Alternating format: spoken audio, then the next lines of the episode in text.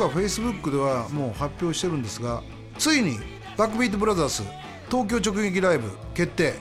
2013年、えー7月21日、えー日曜日ですね、えー東京は学芸大学メープルハウスってとこです、えー18時会場の19時開演、えー4000円ワンドリンク別です。当日券のみ。前売りねえんだ。東京だってねえんだ。へえ珍しいね。大丈夫か？まあいいかでも。10人でもやるっつうんだよな俺ら。うん。そう思ってねえーっとこの間この間っていうかファーストライブあのー宮城県の、えー登米市っていうところの佐沼ってとこですね。はい市浅町の佐沼ってとこでやったんですよ。いや満杯でね満杯っつってもねそれでも立ち見もう立ってでもいいからって。あの店側としてっていうか俺らとしては座ってゆっくり聞いてほしいんで、まあじっくりっていうわけじゃないよね別に。そのロックンロール座ってガンガン乗ってる部分もあるんだけども。まあなんだろう。あのーですね。楽しかったですよ。で席が75席80席ぐらいしかないのかな。それでもうそれ以上はもう断ってたんですよ。でなんだろう。俺の友達なんかも「来いよ」とか言って絶対絶対そこのこのちょっと失礼なんだけどサヌマの人に。あのロックンロールえ？えみたいな。そんな俺ら言っても大丈夫か？って一応あのコージーもあのいや一応ロードの力で来んじゃないですか？みたいな。意外とマックショーのファンも多くて、まあ、半々ぐらいだったな。ロードファンっていうか。高橋ジョージの歌聞きたいみたいなのと、うん、結構そんな感じだったね。で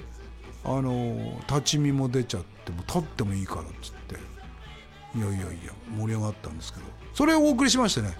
先週ぐらいまで。今週と来週はですね、えーコージーがですねマックショーの締め切りのため、えー編集で、えーお休みとさせていただきます。もう本当寝ないで頑張ってますんでね。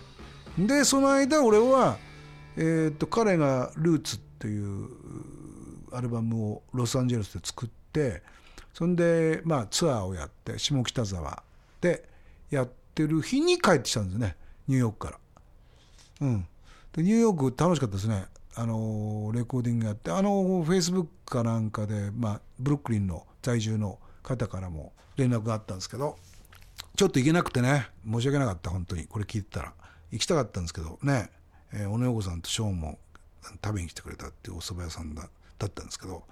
本当ブルックリンはあの久々であの例のブルース・スプリングスティーンと E Street Band のクラレンス・クレモンスね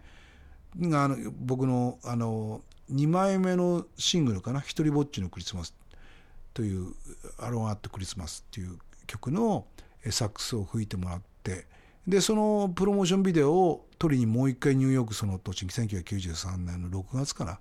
に、えー、と行った時に、えーブルックリンのそのブルックリンブリッジの下で、えーそこ公園だったんですけどね。まあ今も公園になってるんですけどただのあの芝生だったんですよ。それを整備されてすごい公園になっちゃっててびっくりしました。そのとこのもうその時はもう行った時はもう本当に何にもなくて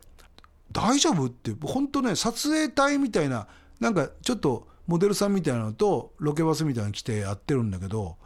あのちょっと目離して帰ると車のタイヤがなかったりどっから人が湧いて持ってくんだみたいなそういうなんか街だったんですけど今は本当にセーフティーになって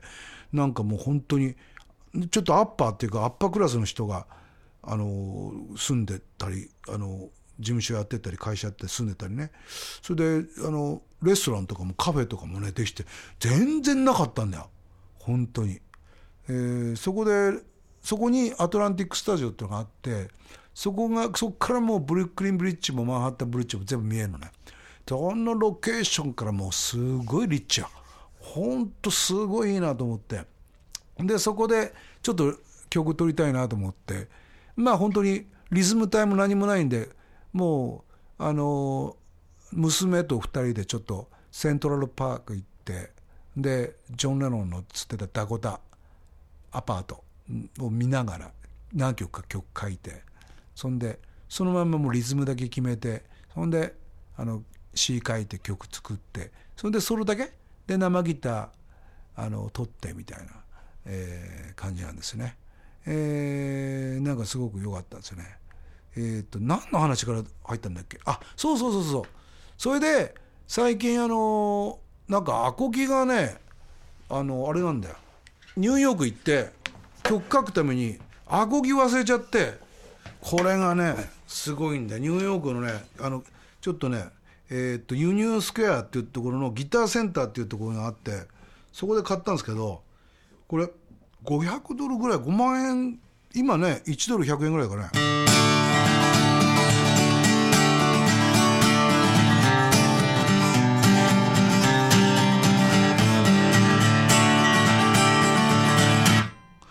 これ5万円の音じゃないテーラーなんだけど8分の7スケールっても中途半端なスケール作ってんじゃねえみたいな。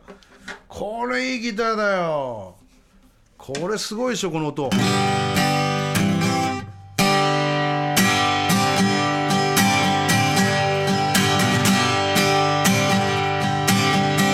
走り出す終電車。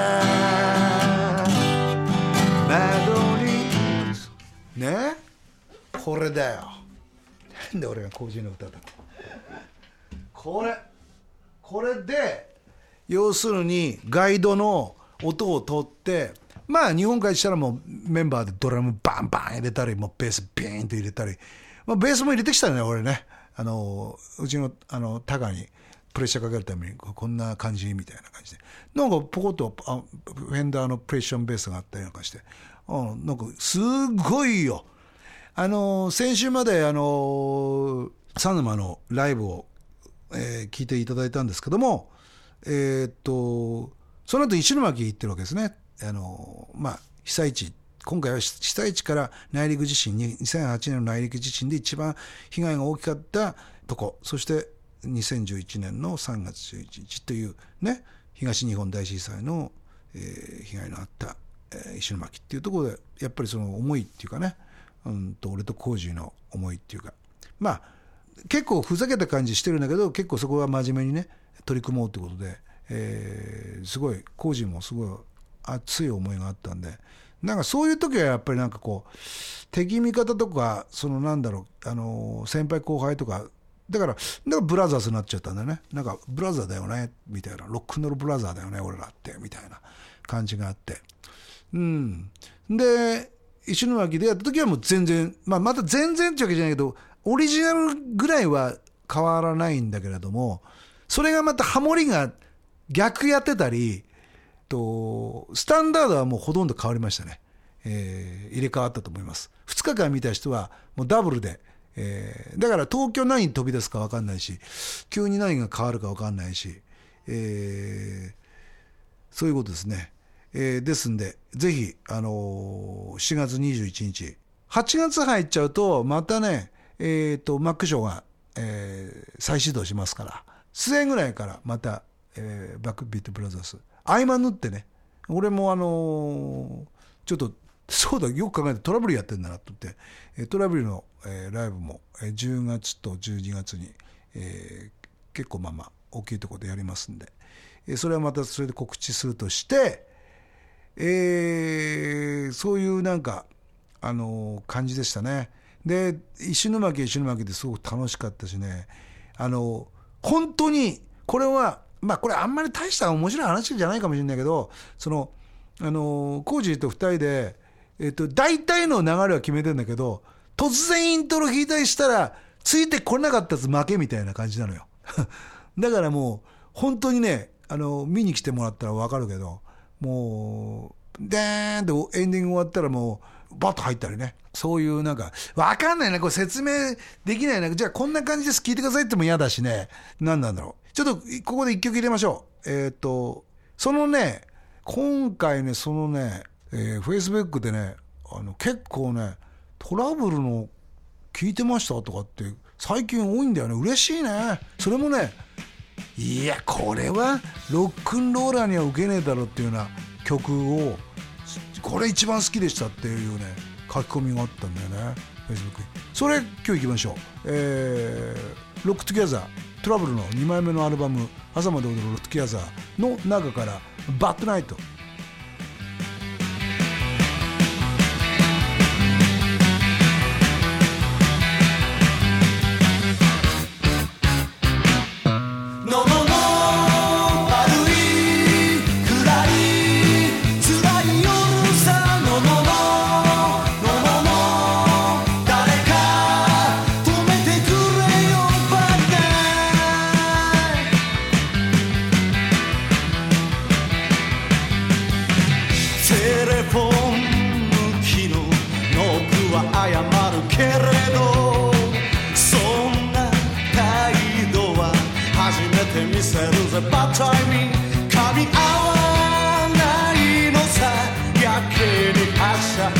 い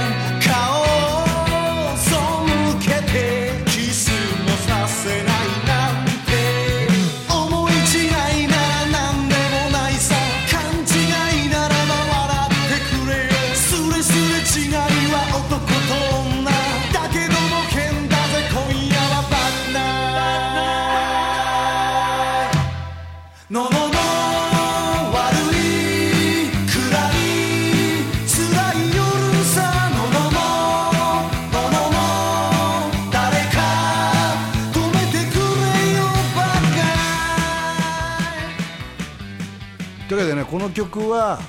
もうねその昔の曲知ってる人はねヤードバーズの「For Your Love」ね「For Your Love」あーあーねそんな感じですよね。どうにかしたいなと思って。それでなんかねあの詞をかけなかったんだ。でこの曲とトラブルメーカーだけはえーっと福本由美さんっていう、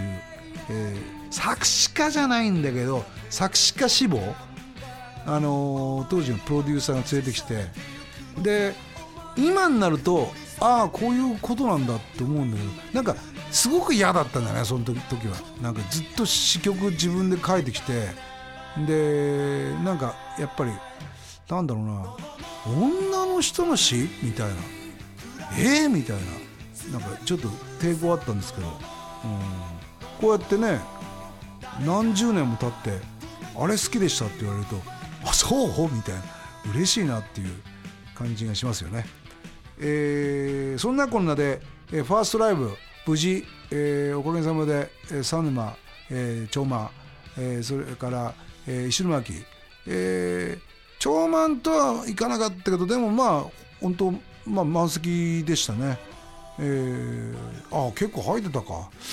うん。でも楽しかったですね。その終わってまたずっとね俺が運転してその後おかしかったのさよしなんかなんか初心に戻ってなんかデビュー当時の感じだななんて言って佐沼から、えー、と石巻まで俺が運転してでリハやって本番やってその日に仙台移ったんですよ。で仙台のホテル泊まったけどそこまで俺あのまた運転してたんですよ。で調子こいてね。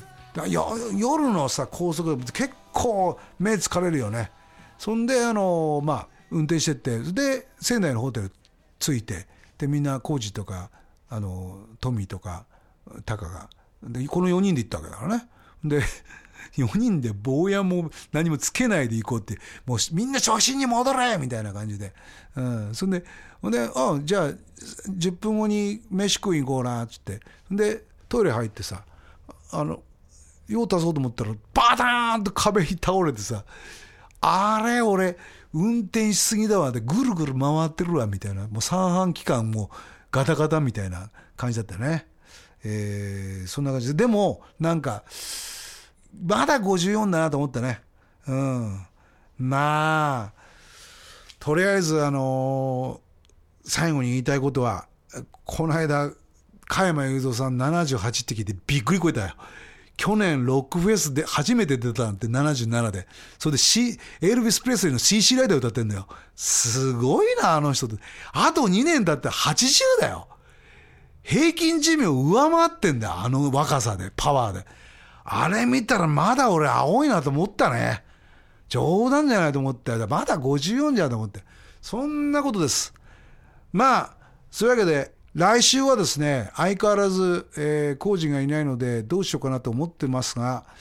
来週はですね、えー、皆さんも、えー、ニュースで見て驚いたと思いますけども僕がの大先輩でもありまして、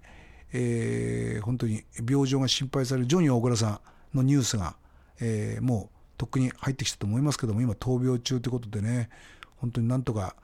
えー、頑張ってもらいたいなっていうことを思いを込めて来週はジョニー大倉ウィークで行きたいなっていうふうに思っております。そうですね。こうやって2人でやったんだっていうこともあったので、えー、プリーズのデビューシングルですね。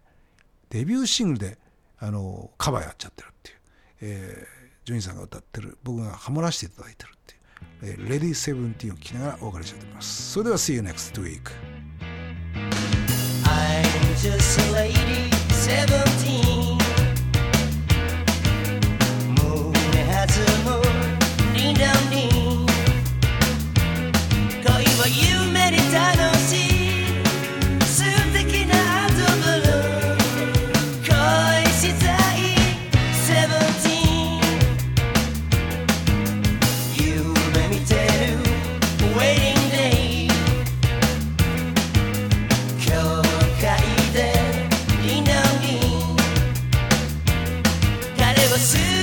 Yeah.